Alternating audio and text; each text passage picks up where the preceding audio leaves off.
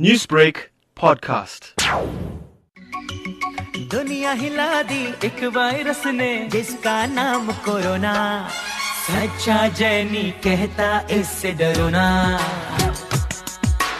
Bollywood has packed up for the month but it's action time for singers to take potshots at the virus, which of all things has shut down popular hangouts in India. And why not? asked actor producer Mukesh Tyagi. They are suddenly realizing existence is so momentary in nature and the nature can just snatch your life. So there is a whole lot of change in the mood and people are trying to invent happiness in all possible things, whatever means they have. They said this is whatever you have, don't live futuristic because you don't know. It has become a breeding ground of happiness. A breeding ground of happiness. The police in Kerala state took the advice to heart and dished out a peppy hand wash dance.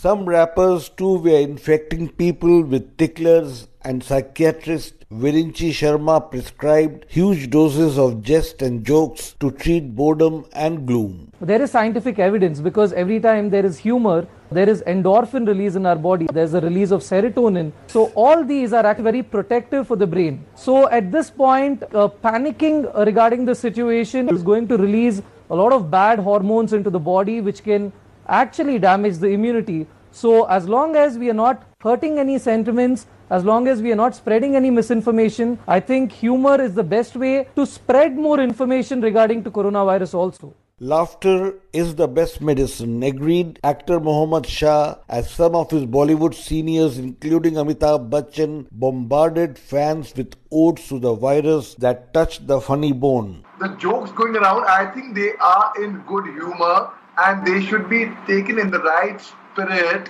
because laughter is the best medicine. The less stressed we are, the more our immunity builds up. So I think I encourage any kind of jokes coming up. My name is Corona. I'm a viral Casanova. I'll enter your persona from China to Barcelona. Newsbreak, Lotus FM, powered by SABC News.